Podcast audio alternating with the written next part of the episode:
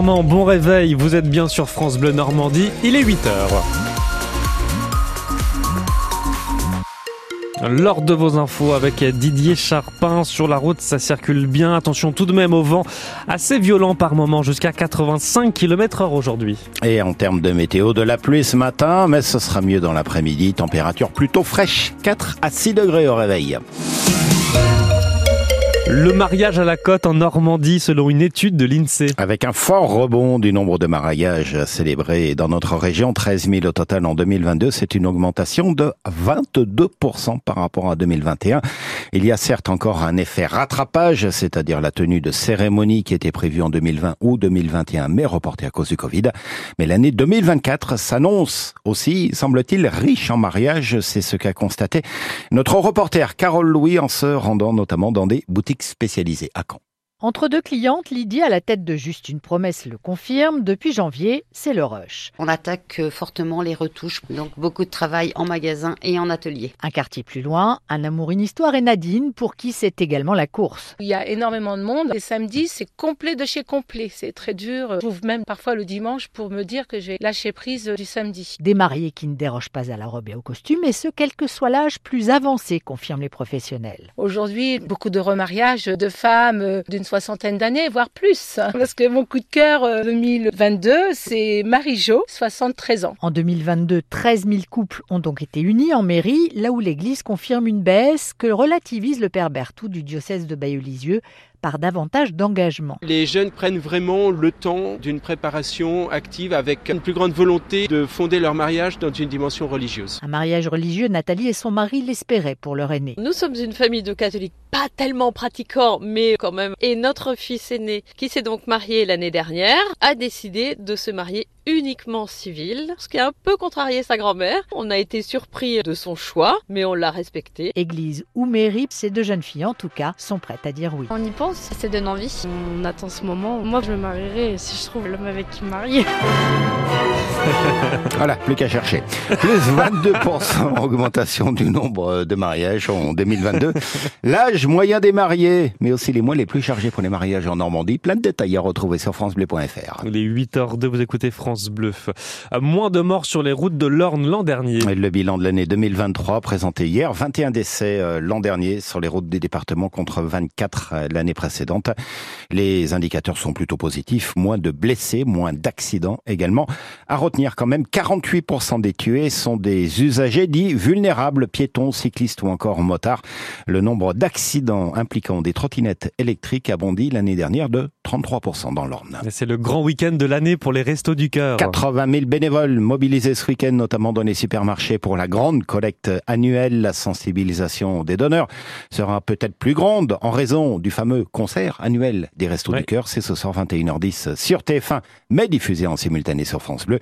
Il y a six mois, on s'en souvient, l'association avait alerté sur euh, ces grandes difficultés. Elle redoutait de devoir mettre à terme la clé sous la porte depuis elle a reçu 32 millions d'euros de dons. La situation financière s'est améliorée, oui, mais reste fragile. On verra tout ça en détail avec notre invité dans notre émission Ma France sur France Bleu à la mi-journée. Nous recevrons Patrice Douret, le président des Restos du Cœur. Une petite pastille jaune et bleue célébrée hier au Salon international de l'agriculture. Elle symbolise l'IGP, l'indication géographique protégée pour les huîtres de Normandie. Un label de qualité réclamé depuis longtemps par les ostréiculteurs normands, enfin obtenu donc ce label en octobre dernier. Et la filière profite donc du salon à Paris pour euh, désormais en faire la promotion. Reportage Inès Alves chez nous.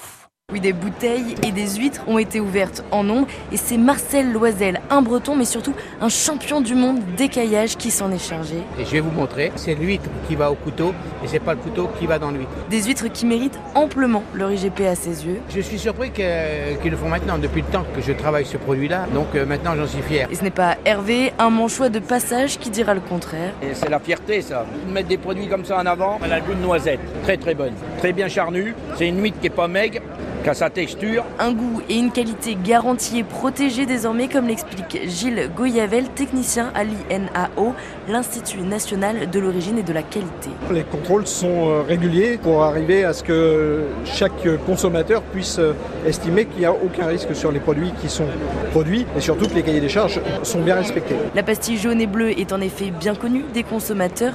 Dominique arrive de Charente. C'est très bien pour l'huître et pour la profession. C'est très très bien. Ce genre de label, c'est important quand on est en magasin, quand on est sur le marché? Ah bah oui, tout à fait. Bah bien sûr, c'est très important. L'IGP devrait donc permettre de booster les ventes quelques mois après les interdictions de commercialisation pour cause d'intoxication alimentaire et allusion euh, là aux interdictions euh, de consommation qui avaient été imposées en pleine fête de fin d'année, y compris dans la Manche et euh, dans le Calvados.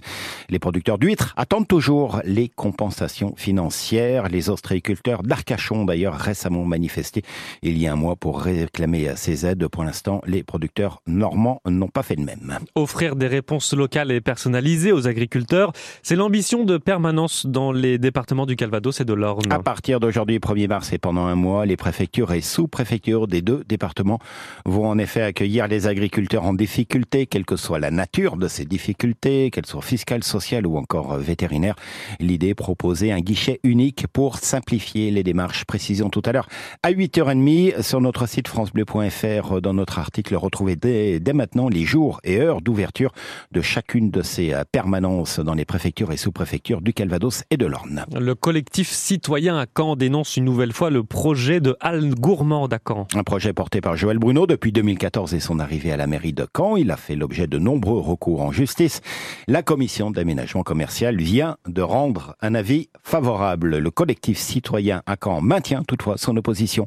Pour son président Xavier Lecoutour, également élu de l'opposition au conseil municipal de Caen, il serait préférable de renforcer l'offre actuelle de commerce autour de la place de la République. Dans l'objectif que je partage de dynamiser le centre commercial, il vaudrait mieux renforcer ce qui existe déjà, en particulier l'îlot Bélivé, travailler avec les propriétaires des sites qui sont vides et désertiques, plutôt que de rajouter quelques milliers de mètres carrés qui vont euh, renforcer la déshérence. La place de la République est une opportunité exceptionnelle de rendre la promenade commerciale et touristique en centre-ville plus agréable, plus douce, plus rythmée. Et ce que je propose, c'est que, à la place de ce centre commercial qui n'a pas grand sens, renforcer l'aspect végétal, l'aspect parc, qui pourrait être une étape dans un parcours commercial. C'est d'ailleurs une des demandes des commerçants actuels, d'avoir une signalétique beaucoup plus forte qui associe la politique commerciale et la politique touristique. On a tout faux sur ce, sur ce dossier-là si on maintient un projet commercial.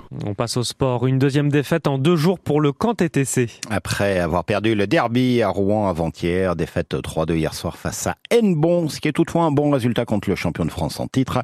Le camp TTC prend deux points importants dans la course au maintien. Il rejoint Chartres à la huitième place de la proie de tennis de table.